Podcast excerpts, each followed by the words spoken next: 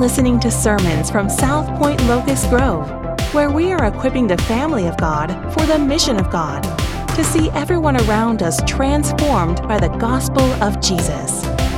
For more information, please visit southpoint.org.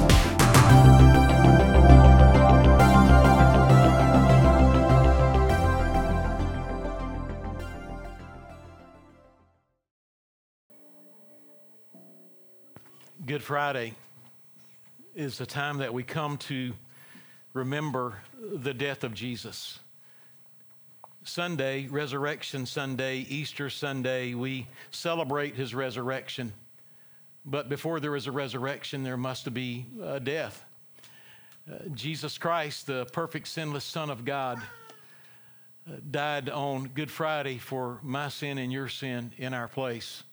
He defeated it completely. We can be set free. We no longer have to be slaves to sin if we trust Him.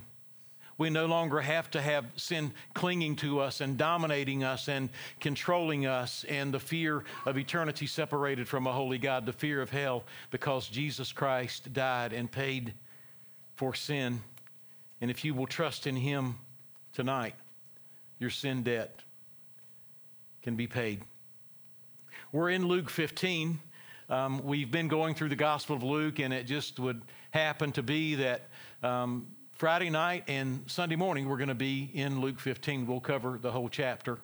And uh, Luke 15 is carrying on with the uh, celebration or the banquet motif or the party motif. It's, it's thematic throughout the whole thing. Jesus goes to dine with these people, and then he begins to give these illustrations of this great banquet that's going to be thrown. And there are these people that were supposed to come to the banquet who didn't want to go to the banquet. So Jesus goes out and he invites everybody to come to the banquet. And when we come to John or excuse me, Luke chapter 15, we see Jesus now being uh, hawked by the Pharisees they're just looking for something wrong. They did the same thing in Luke 14. They, they're, they're going to do the same thing here in Luke 15. And when we come to the end of Luke 15, we see the son who refuses to celebrate the very work of God, who can't celebrate the grace of God, who can't celebrate the lost being found.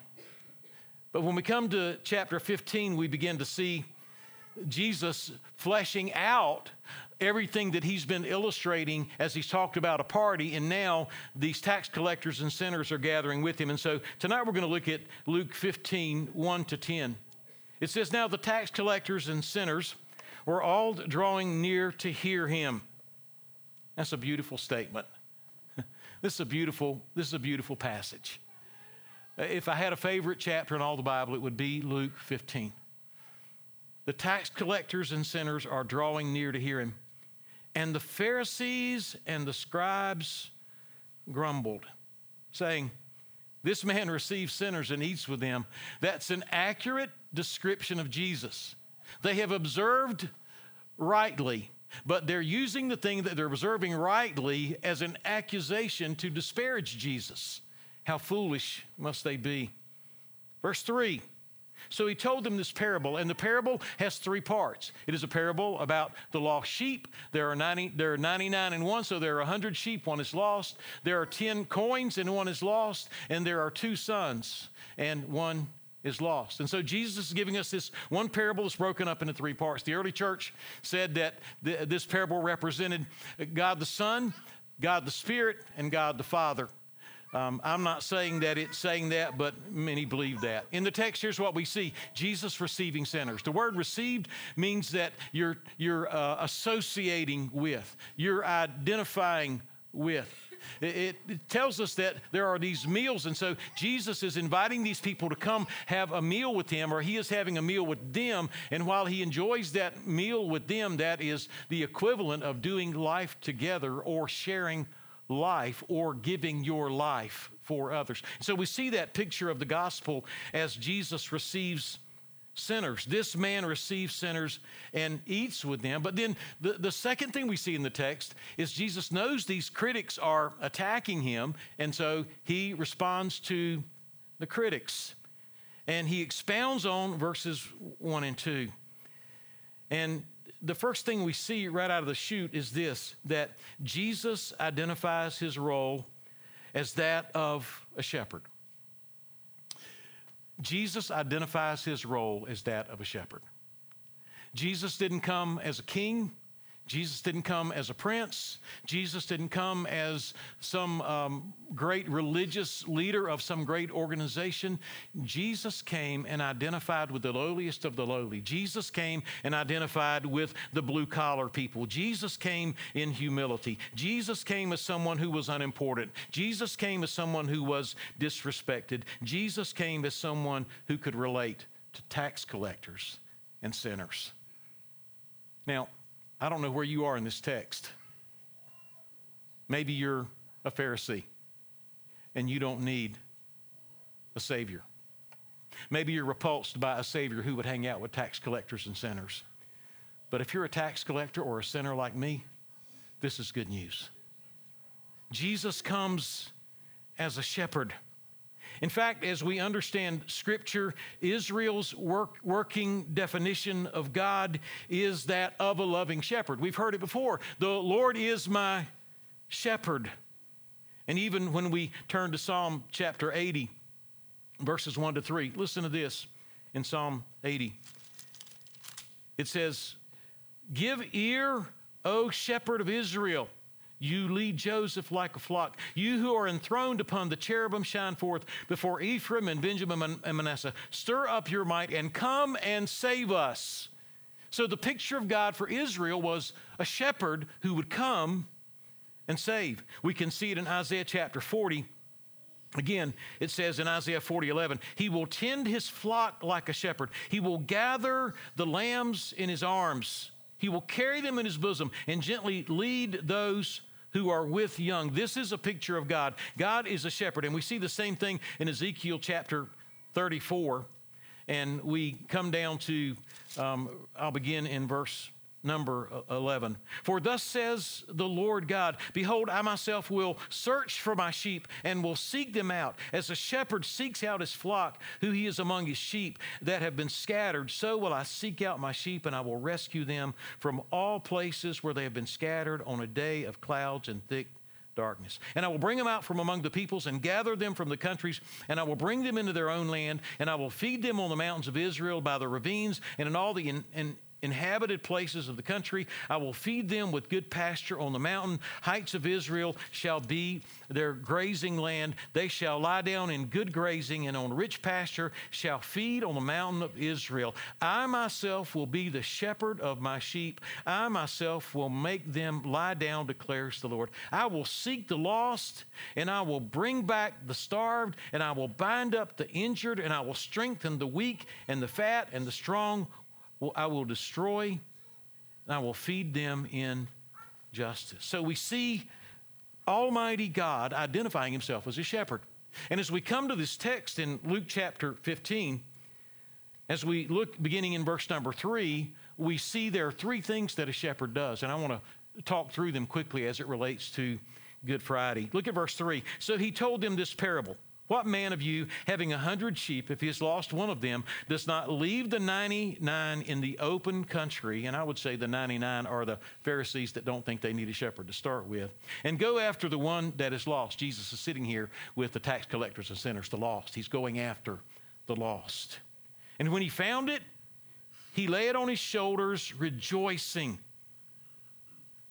And when he comes home, he calls together his friends and his neighbors, saying to them, Rejoice with me, for I have found my sheep that was lost.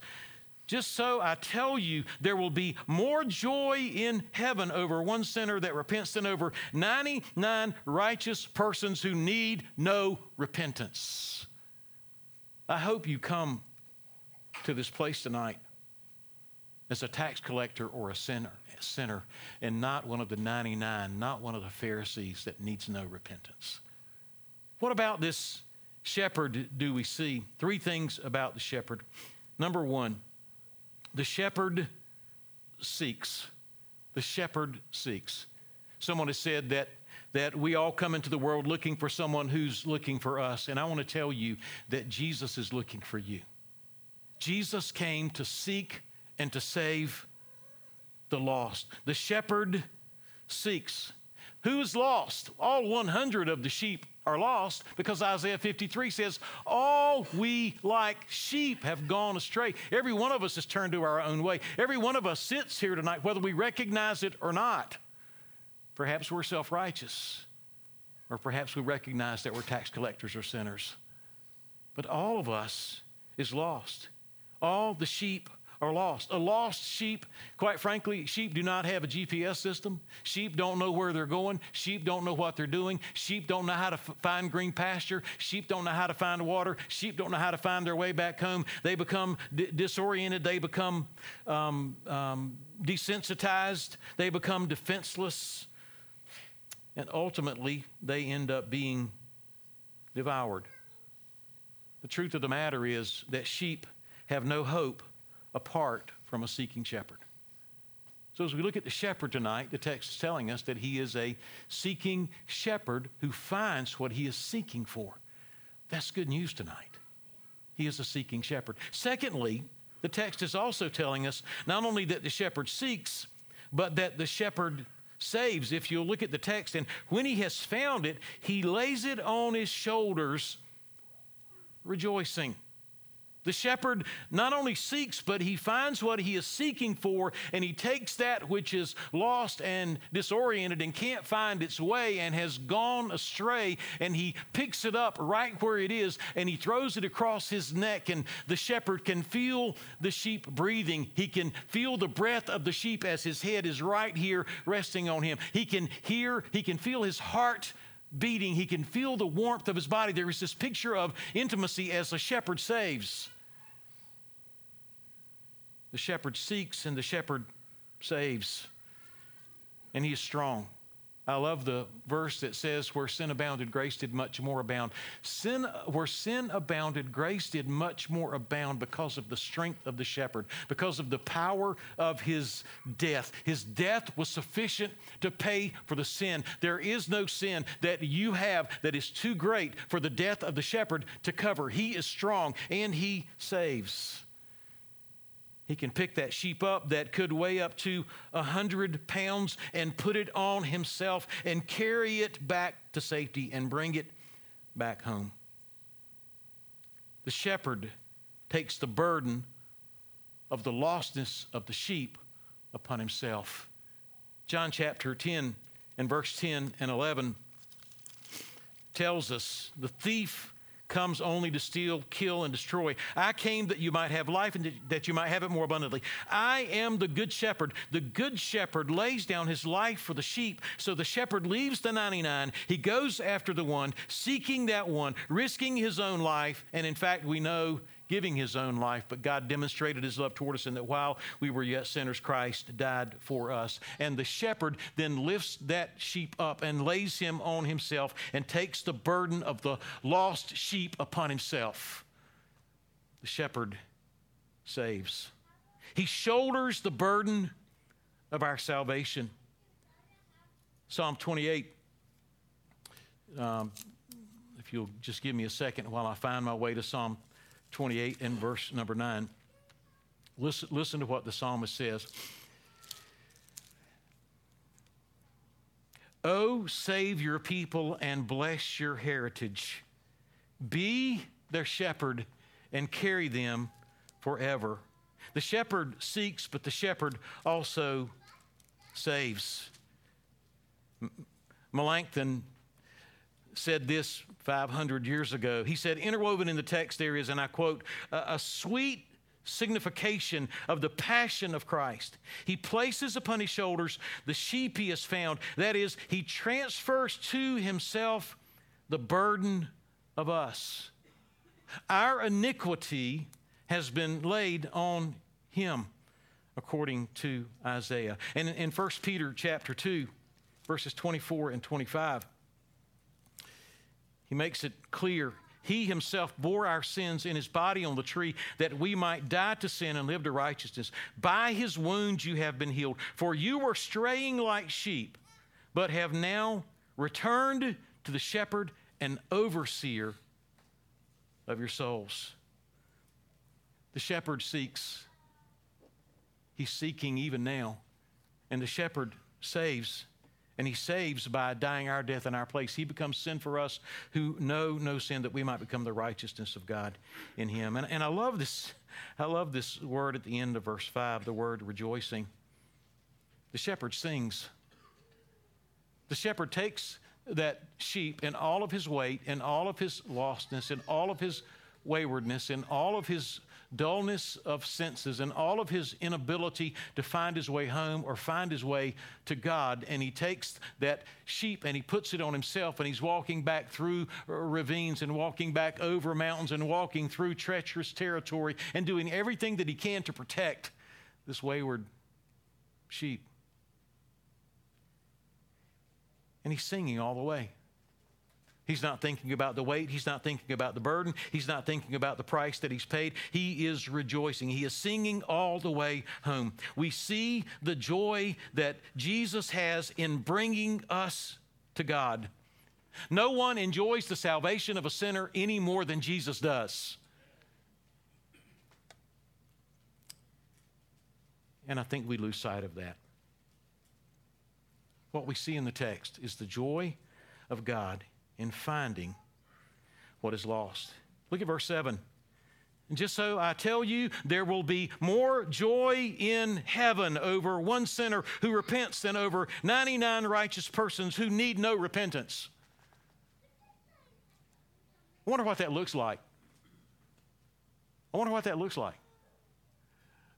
Uh, I've heard, I've heard uh, us as church folks described as somebody who drank pickle juice and swallowed a curtain rod. You know? We'll get excited over a football game, right? We'll get excited over a lot of stuff, but we don't think too much about the salvation of the lost and how we should rejoice. But it tells us in the text that the Lord rejoices. And if you'll go down uh, to the next section of the lost coin, and I'm not going to cover the, the whole thing, He's, he says, Just so I tell you, verse 10, there is joy before the angels of God over one sinner who repents. I wonder what that looks like. I wonder what that looks like. Think about it for a second because there's a description in the text. There's a description in the text. If you will go to verse 23, we'll cover this Sunday. And bring the fattened calf and kill it, and let us eat and celebrate. For this my son was dead and is alive. He was lost and is found. And they began to celebrate. Wow. Sounds pretty alive, doesn't it? His older son was in the field, verse 25. I don't think he was too happy. He was probably very stoic. He didn't understand what was going on. He didn't understand what it was like to be lost and in need of repentance. He didn't understand what it was like to be away from home or away from the shepherd. He had been there the whole time and he thought he was okay. He is a Pharisee.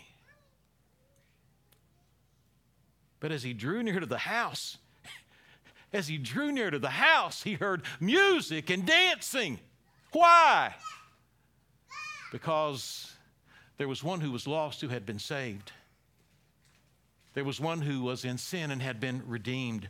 There was one who was in sin and had come home. he heard the beat of the music. He heard the rustling of feet on the floor as people were celebrating. And he called one of his servants and asked what these things meant. He obviously was upset. Look at verse 32. It was fitting to celebrate and be glad, for this your brother was dead and is alive, and was lost and is found. There should be no greater celebration than when the gospel is proclaimed and experienced. There should be no greater party when we repent of our sin and we come home to God and we are in relationship and in fellowship with Him. And in this picture that we see, and in reality in all of Scripture, when we are in relationship and in fellowship with each other. And so there is this great party. Don't miss the fact that there were those looking at this very thing who could not, who would not celebrate the very things that brought joy to the heart of God. Beware. Beware on Good Friday. Do not, do not miss the implication, the clear teaching of the text. You and I are in danger if we have gotten over what it means to be saved. And you and I are in danger if we have gotten over what it means to be lost. And you and I are in danger if we've gotten over what it means to reach those who are lost without Christ.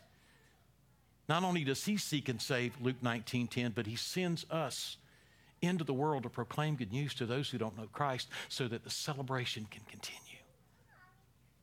I want to close with this story that I read in, uh, in Philip Ryken's commentary. Philip Ryken's the pastor of 10th Presbyterian Church in Philadelphia.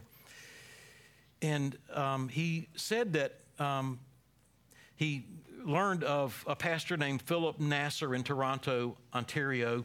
And Philip Nasser was preaching in Persian to an Iranian congregation during the summer of 2004. And uh, Pastor Nasser was troubled by the fact that one of the women in the church was talking on her cell phone during the worship service.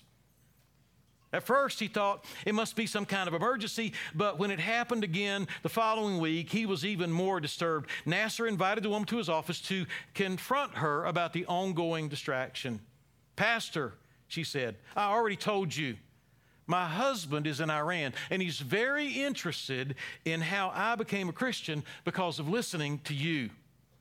This still did not explain the cell phone, but when the pastor asked for a further explanation, the woman said, Here's what she said I bought a calling card and I call my husband in Tehran so he can hear you preaching. He puts the call on the speakerphone so my mother and sister can hear too. They have been inviting other friends and family over, and for the past three months, they've been listening to you preach.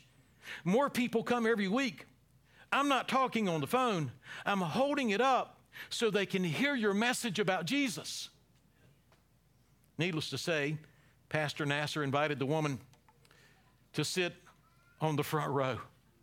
And as he preached on the love of Jesus for the precious children, at the end of the service, he asked if anyone wanted to pray to receive Christ. Suddenly, the woman with the cell phone started to shout, My husband, my husband, my husband got saved. My mother and my sister want to come to the Lord too.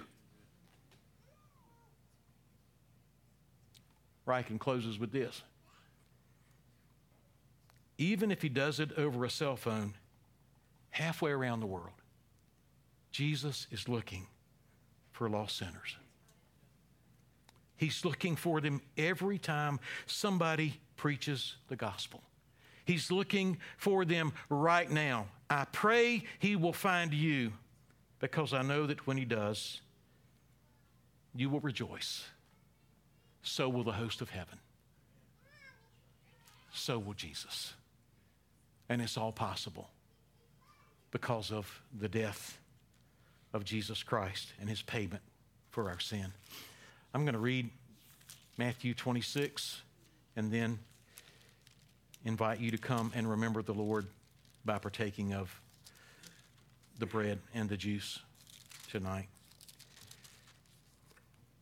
Matthew 26 and verse 26. Now, as they were eating, Jesus took bread and after blessing it, broke it and gave it to his disciples and said, Take, eat, this is my body. And he took a cup, and when he had given thanks, he gave it to them, saying, Drink of it, all of you, for this is my blood of the covenant, which is poured out for many for the forgiveness of sins. I tell you, I will not drink again of this fruit of the vine until that day when I drink it new with you in my Father's kingdom. We've come tonight to remember the Lord. We've come tonight to remember Him in the means that is prescribed in Scripture by taking juice and by taking bread. If you don't know the Lord, you have heard the gospel, and He is seeking you through the proclamation of His word. And I invite you to come to Christ tonight. If you do know the Lord, I invite you to continue the celebration. Let the party continue. It should never end as we celebrate his finished work for us on Good Friday. I'm going to pray and then invite you to come. Father, we ask you to bless us now as we take a minute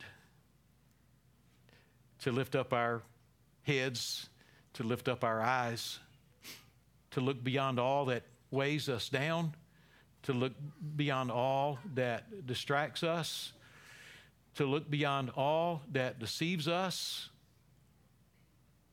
and let us look to the cross and let us look to the death of Christ.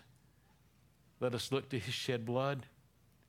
Let us look to sin's payment settled. Let us look to life. I pray if there's one here that hasn't passed from death to life, that they would do so tonight, that they would trust you as you seek and as you save. May our soul sing. In Jesus' name I pray. Amen.